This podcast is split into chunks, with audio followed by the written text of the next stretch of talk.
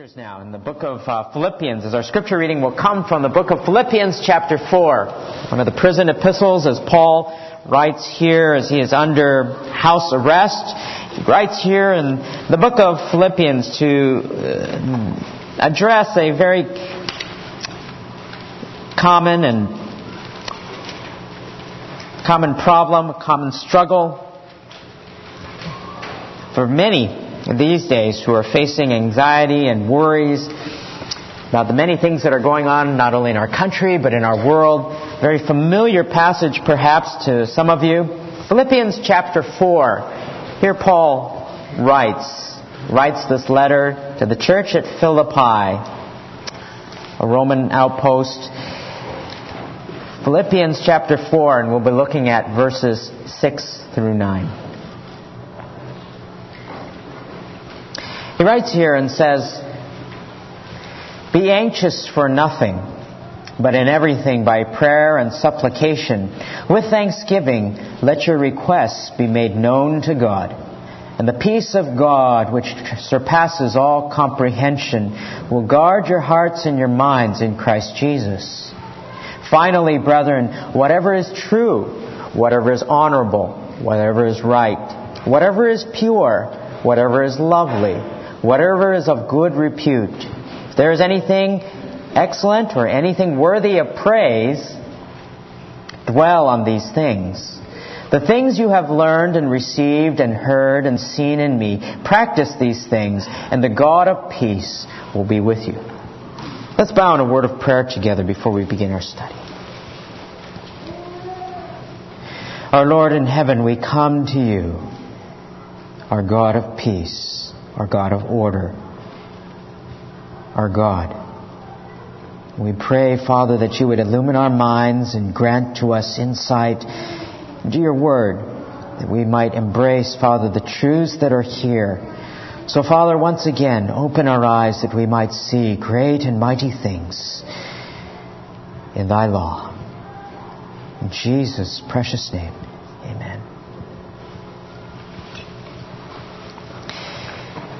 I received a, an email from a stranger. We were corresponding about some things about a week and a half ago. You know, my email address is Joe Lum or Joe J. Lum at something. And he asked me, Am I Joe the plumber? And I responded in an email and said no and blah, blah, blah. And I signed it Joe the pastor.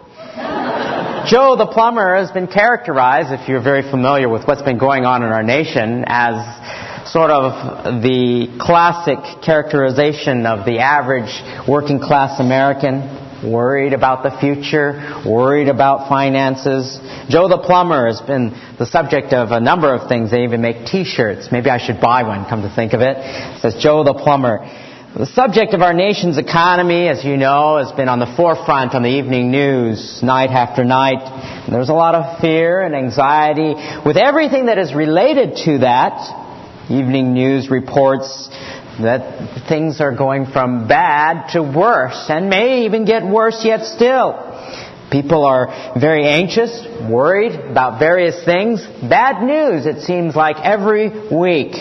From MSNBC reported that foreclosure activities have risen 71% from the third quarter over the same period last year, and nearly three quarters of a million homes received at one, at least one foreclosure related notice from July through September. All the properties for sale in the United States, RealtyTrac, which is a tracking tracking website of those who have received notices that they're behind on their payments on their homes estimates that perhaps by the end of the year 1 million families or homeowners will receive such notices. People are losing their jobs. Nearly a half a million. Nearly a half a million. In our weak economy, signs of recession, etc. Jobless claims, benefits have gone out to that many. People have lost a significant portion of their retirement. They may be losing their jobs, possibly losing their homes. I've read articles. People are skipping out on seeing the doctor, not taking medication because they're under financial strains, and it's taken toll on Americans in the form of stress, Evening News, Dr. Nancy Snyderman, October 7th. More than one half of Americans recently polled report increased stress over the past year, and one third categorize their stress levels as extreme. October 7th, NBC News also reported that the American Psychological Association reports that 80% of people cite the economy as a source of serious stress and has resulted in depression, anxiety, sleeplessness, unhealthy eating habits, unhealthy exercise habits, etc. In addition, there's plenty that the news brings forth about things that we are concerned about. Contaminated food and products from overseas, the future of our country and the upcoming elections, the things that their children face, to the wars that our country is involved in. And there are many unknowns that face our families and people here, even here in our church, and people who are perhaps much more prone to anxiety and worry, people who are perhaps insecure or consumed with what does somebody think of me, how do they view me, how do I appear to others? How do people look at me?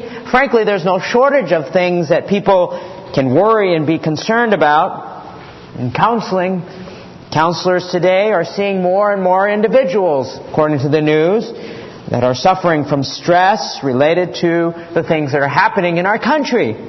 Anxiety, etc. There are normative concerns that we're not talking about the areas of anxiety and concern that are that lead to worry that the Bible talks about. There are normative concerns that people have. It's wise, of course, to wash your hands before you eat or look both ways before you cross the street or put on your seatbelt when you get in behind the wheel, etc. But we're not talking about those things. We're talking about the things that are non-normative, those things that consume our minds, anxieties that are perhaps even consuming, debilitating, or sometimes even emotionally paralyzing.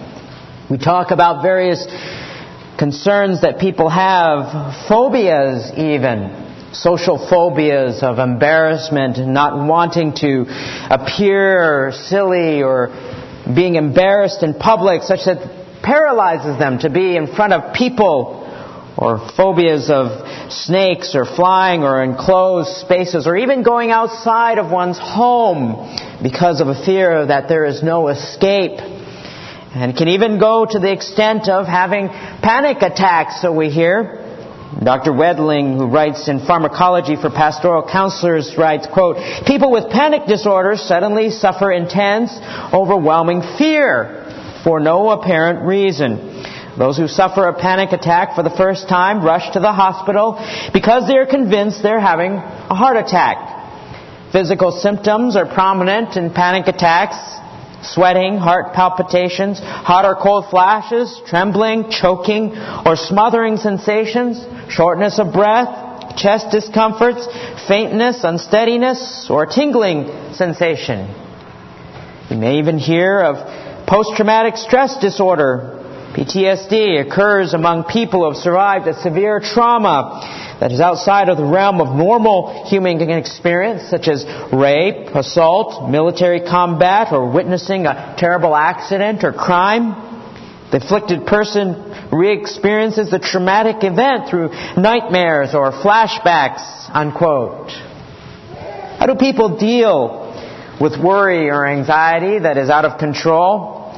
Well, today the secular standard treatment is the administration of drugs and then some type of psychotherapy or behavior modification. For those who suffer from obsessive compulsive disorder, there is not only drugs, but there are controlled environments in which the therapy or approach is to help them to face their fears in a controlled environment, to rehabilitate them, and behavior modification and response. People today, however, turn to their favorite drug of choice many times, and that is alcohol. You've probably heard the saying that alcohol or drinking, quote unquote, calms the nerves. Statistic by the U.S. Bureau of Census some 20 years ago indicates that about 100, 140 million people, or 61% of the U.S. population, or a little bit less than that, I should say now, drink alcohol. 13 million are addicted to it. And back then, at least, Some 20 years ago, it was the third largest health problem in the United States behind heart disease and cancer. Others deal with worry and anxieties by various means. They deny it. They will run to some other form of pleasure like eating, or by hibernating, or by taking things to an extreme, taking things into their own hands. The Lord knows our propensity to worry and become anxious, though. Whether it's worrying about grades that we might get in school, to what type of job that we might have, or being unemployed, or paying for our home, or making sure that we have our physical needs met. God knows our weaknesses as people. God knows and He cares about our propensity and our inclinations to be fearful, to be afraid. God knows that we are frail people and He hasn't left us without His prescription for facing the difficulties that we face. God hasn't left us without any instruction as to how we're to deal with anxiety and fear and things that the world would say, well, this is a sickness that you have. God has given us a way that we can maintain peace in a world that is filled with worry and anxiety, in which the evening news continues to flash at us bad news each and every day. And so in this passage that we look at today in Philippians chapter 4, God gives us a command that is reflective even of the Sermon on the Mount. He gives us a cure, He gives us a result, and He gives us a way to maintain that peace in a world that's often seen as falling apart, not only socially, but many times morally as well.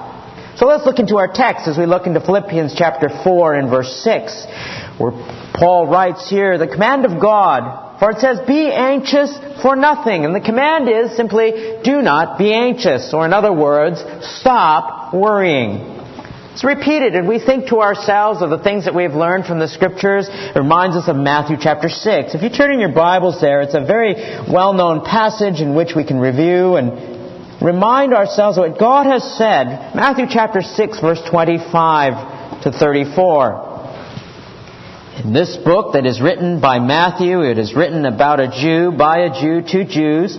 Matthew chapter 6, the well-known Sermon on the Mount in which Jesus is standing perhaps by the Sea of Galilee and he is preaching this message to the people that have gathered there and he uses illustrations that he sees right around them near the Sea of Galilee and you can picture it in your mind's eye for he says in Matthew 6:25 For this reason I say to you do not be worried about your life.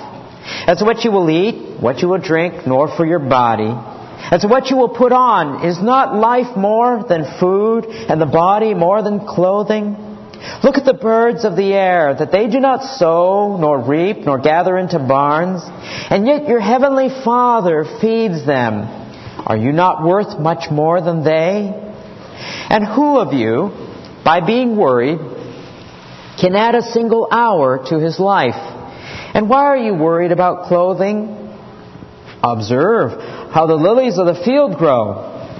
They do not toil, nor do they spin. Yet I say to you that not even Solomon in all of his glory clothed himself like one of these. But if God so clothes the grass of the field, which is alive today, and tomorrow is thrown into the furnace, will he not much more clothe you, you of little faith? Do not worry then, saying, What will we eat? What will we drink? Where will we wear? What will we wear for clothing? For the Gentiles eagerly seek all these things. For your heavenly Father knows that you need all these things. But seek first His kingdom and His righteousness, and all these things will be added to you. So do not worry about tomorrow, for tomorrow will care for itself. Each day has enough trouble of its own. Unquote. The Lord Jesus in this statement says a number of times, For this reason I say to you, do not be worried. Verse 31, do not worry then. Verse 34, do not worry about tomorrow. Biblically, God commands us very clearly, don't be worried, don't be anxious. Worrying is a command to us. It's not a suggestion, it is a command. And if it is a command, then worrying is sinful. Being anxious about our life and about the future is sinful. when we don't trust in the Father's provision for us, we don't trust in God's provision or that God is in control or God will take care of us, He will take care of our families, He will take care of our future. We're reminded and encouraged as God has taken care of the flowers and He's clothed them and He's taken care of the birds, not to worry. The world, perhaps, though, approaches it in a different way. The world's approach is to manage one's anxiety, to manage one's worry, so that it is controlled. Even Christian counselors will take that view. A couple of very well-known Christian counselors write in their book, quote, we set aside, we suggest setting aside 15 minutes in the morning and another 15 minutes in the evening for active worry. If concerns surface during other times of the day, the person should jot them down on a card and vow to deal with them during the designated period. Worry-free living involves confining the natural worry we all feel into a designated time slot of only 1% of a 12-hour day, unquote. That's not God's teaching. God doesn't say, well, it's all right to sin for 15 minutes every day. It's not right to confine it to 1%. Well, if that's alright, then you know what? There's so many other things that we could decide to do in addition to that during that 1% of the day. Biblically, though, we look at what Jesus commands. He says, do not worry. In this particular passage it says, do not be anxious about anything. Time and time again, it reminds us, be anxious for what? For some things? No. Or that's understandable for those serious things? No. It says, be anxious for nothing. Nothing. That is the word that is used there. So, when we worry, we are anxious, we need to come to God confess our sin of worrying and to come and ask God what? And that is the second thing, the cure for anxiety. The cure for anxiety is that what Paul writes here, thankful prayer. Thankful prayer. Says, do not be anxious for nothing, be anxious for nothing, but in everything, by prayer and supplication, with thanksgiving, let your requests be made known to God. The words there, prayer, supplication, request, are all synonyms. All synonyms that can be seen in the same light. To pray, to call upon God, to ask of God, to present to God our requests. With what? With gratitude. With gratitude, with thanksgiving. We're to be people who come to God and cast our cares upon Him, for He cares for you, it says in 1 Peter 5, 7. When we feel anxious, we feel worried, we're to pray. And we're to pray with gratitude, with thanksgiving, with the attitude that has a thankful heart. Not just pray and ask God. I mean, people, we pray, but oftentimes it is we pray and we say, I want this, I want that, I want this, I want that, and we forget all that God has already granted to us.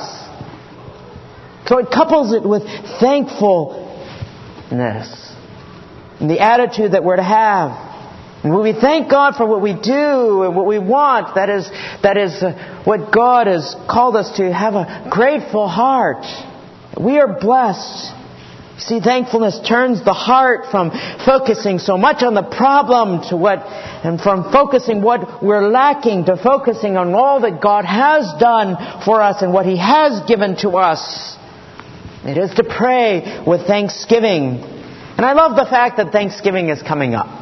Thanksgiving is coming up, and I love the holiday because it is a holiday that's not filled with all of the material trappings of our culture that maybe Christmas is. And it's a celebration, and, and our focus is so much more oftentimes on the Lord and what He has given to us during that time than are some of the other holidays of gift giving.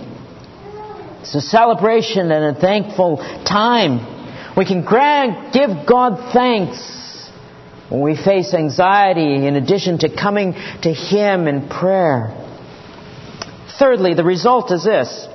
And the peace of God, which surpasses all comprehension, I believe the King James is transcends all understanding, will guard your hearts and your minds in Christ Jesus.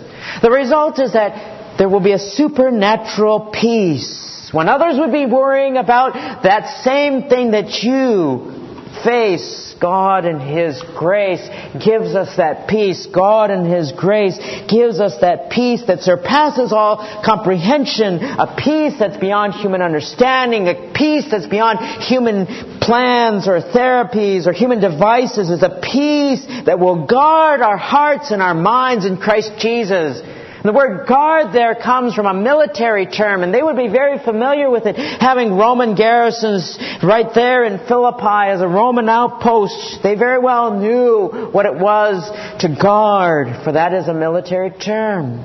And that God will give that peace to you to guard your heart and your mind in Christ Jesus when we pray with a thankful heart about the concerns and cares that we have. So how do we maintain what God gives? That peace that transcends understand, all understanding because many times that can be so short-lived we feel. We fall easily back into worrying about the future or worrying about our life or whatever it might be. How do we maintain that? Paul gives us two aspects. One is thinking correctly and behaving correctly. Thinking correctly, verse 8. Finally, brethren, whatever is true, whatever is honorable, whatever is right, pure, lovely, good repute, if there is any excellence or anything worthy of praise, dwell on these things. The means to maintaining peace and a state of mind which is not filled with worry and anxiety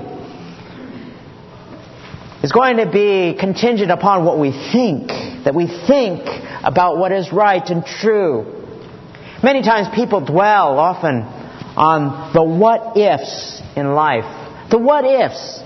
What if I eat this and I get sick? What if I go outside and I catch a cold? What if I shake somebody's hand and uh, I catch some communicable disease? What if I get trapped in this small place? Or what if I die? Average, I read some statistics last week that an average person's anxiety is focused on 40% things that will never happen. 30 things in the past that can't be changed. 12% on criticisms by others, mostly untrue. 10% about health, which gets worse with stress. And only 8% about real problems that will be faced. Our thinking is key to not worrying. The scriptures remind us time and time again about the importance of our thoughts. And we even talked about that this morning in our Sunday Bible class. How Romans 12 tells us what? Do not be conformed to the pattern of this world. Do not be conformed like a, like the picture there is of a signet ring placed into a press that, that would be a seal. Do not be conformed to the pattern of this world, but be transformed by the renewing of your mind. How do I change? How do I change? I changed by the renewal of my mind that I might be what? Able to prove the will of God is that which is good, acceptable, perfect. My mind is transformed by the Word of God which helps me to think correctly. And thinking is critical in a culture that lives off of pragmatic means or experiential means, asking, well, what works? That must be the way to go. Or what makes me feel good? That must be the way to do it. Instead, we are to be thinking people, to think in a way that would please God, to think biblically. D. Martyn Lloyd Jones, a very well-known preacher, talks about the Sermon on the Mount that Jesus commands us not to worry, and he says, quote, faith, according to our Lord's teaching in this paragraph, is primarily thinking. And the whole trouble with a man of little faith is that he does not think. He allows circumstances to bludgeon him. That is the real difficulty in life. Life comes to us with a club in its hand and strikes us upon the head, and we become incapable of thought, helpless and defeated. The way to avoid that, according to our Lord, is to think. We must spend more time in studying our Lord's lessons, in observation and deduction. The Bible is full of logic and we must never think of faith as something purely mystical. We do not just sit down in an armchair and expect marvelous things to happen to us. That is not Christian faith. Christian faith is essentially thinking. Look at the birds. Think about them.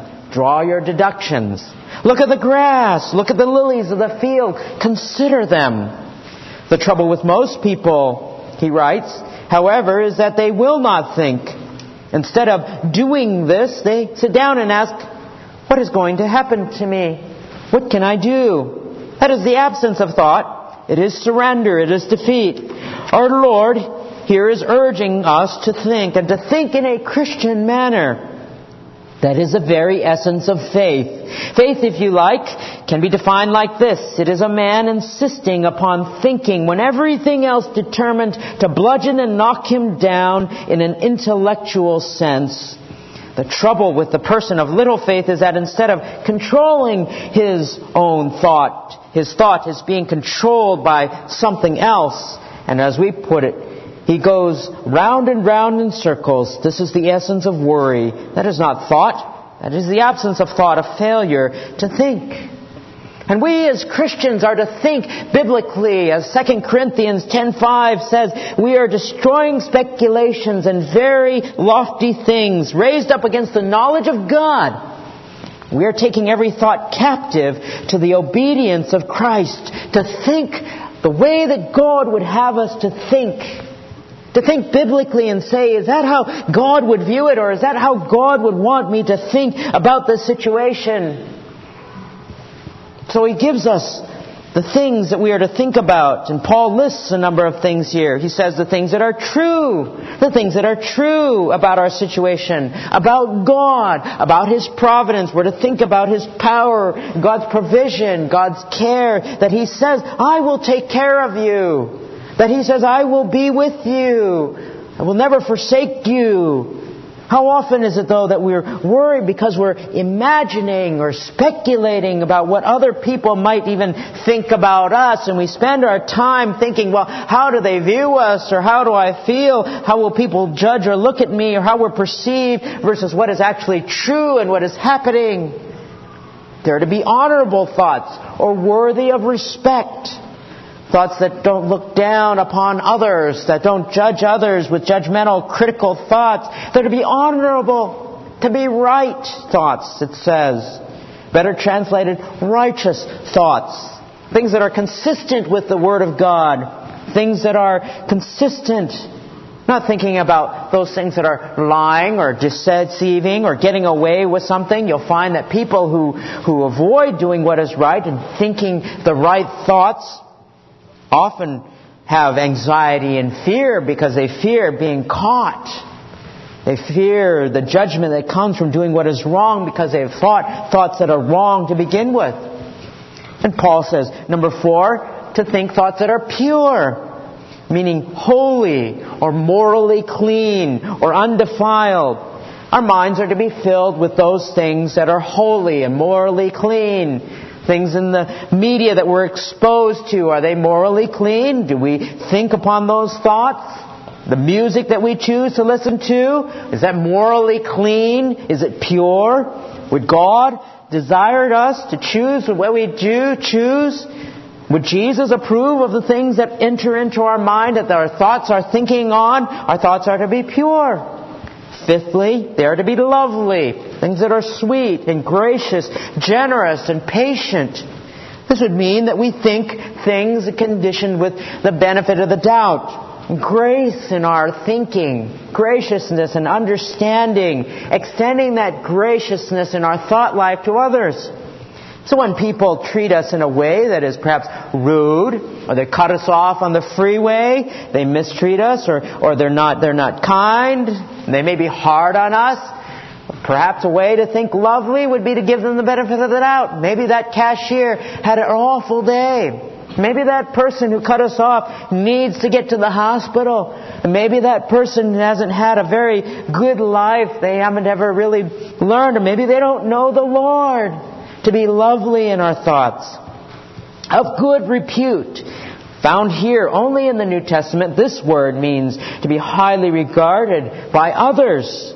That others, if they were able to see, and I've shared with, with you a number of times about how I used to think as a kid on the playground. I'd, I'd sit there and one day I thought to myself, my goodness, you know, I was, I always liked reading Garfield and, and, and I thought to myself on the playground, what if, what if everyone you know, uh, maybe my thoughts, they turn these bubbles and there's a big cloud above my head. Everybody can see my thoughts, like the cartoons. I'd better be thinking good thoughts about them.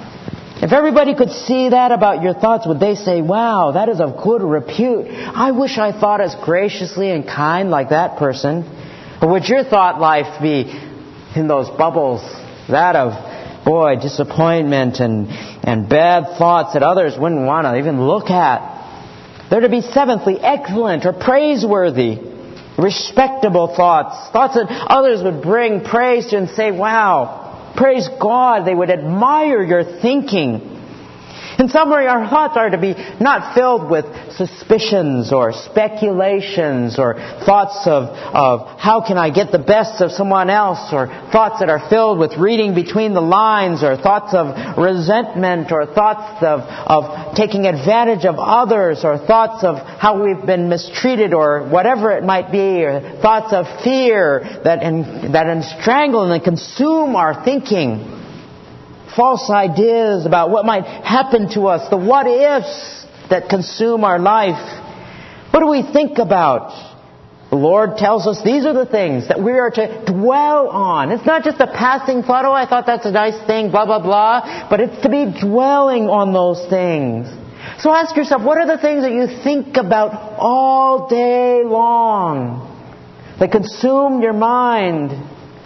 Where can we find the things that we're to put into our minds so that we think rightly? They're the things in the scriptures.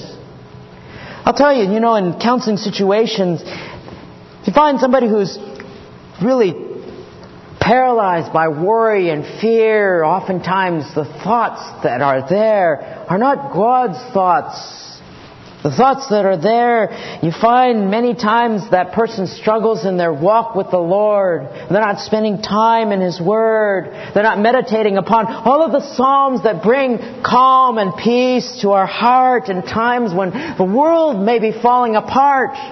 For their focus is on their situation or on the future or something that happened in the past or things that are perhaps even imaginary. Our goal is not to continually to try to change our circumstances as much as it is to change what we have inside, our perspective and our thinking about the world. If you want to not worry and be anxious, change what you think about. Change what you dwell on. Don't focus so much on the things that, well, what does so and so think of me, or how are they treating me, or focus on someone else, or focus on failure, or what grade am I going to get, or need for the future. All of these things, but think on the things that are true, that are admirable, that are holy, that are pure, that are right. And take every thought captive to the Word of God. Not only are we to think biblically if we're to alleviate ourselves of worry and anxiety, but we're to behave correctly, obeying God. We're to behave correctly. Verse 9. The things you have learned and received and heard and seen in me, Paul writes, practice these things and the peace, the God of peace will be with you. And the word practice connotes the idea of repetition, continual action. It doesn't mean, well, I'm just going to think about those things today. It means I repeatedly discipline my mind to think and obey the Word of God. That I repeatedly practice these things.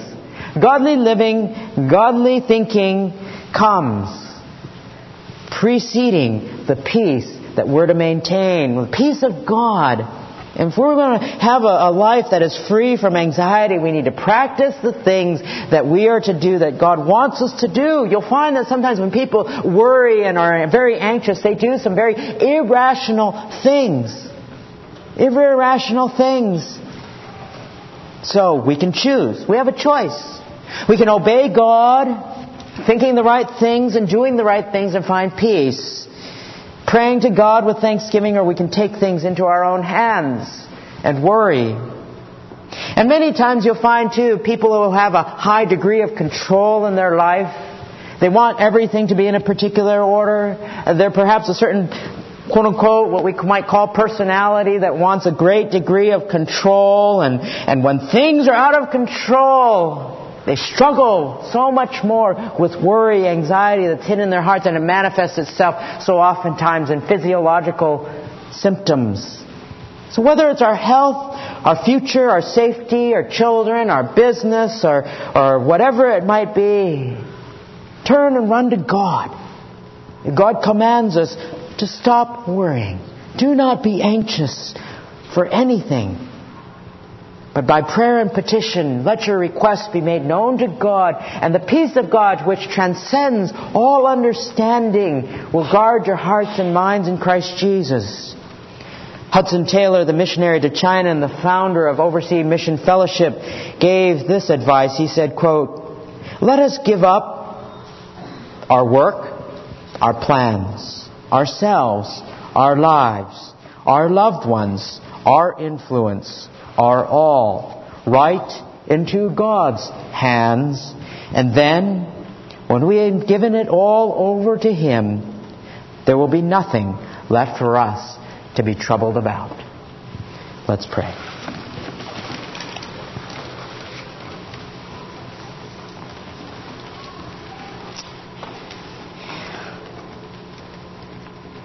Our Lord, you have granted to us the means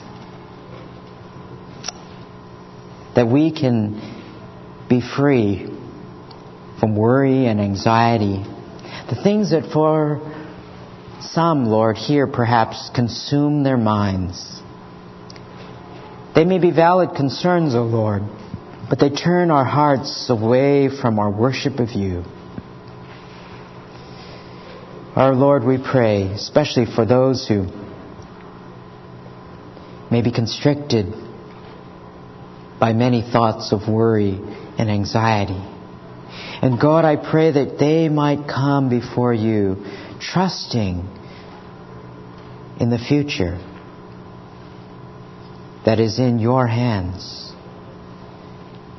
God, may they cast their cares upon you, trusting in your sovereignty, that you care for them, that you are a good God, that you will work all things out that no matter what the situation is, O oh God, I pray that you would give them that peace that transcends understanding, that will guard their hearts and their minds in you, that you care and you love them, and that, Father, you would wrap your arms around them, and that you would carry them through difficult times. Our God, may we not run to ourselves, but may we run to you because you are our Father. And we trust, Father, our lives into your hands. In Jesus' name, amen.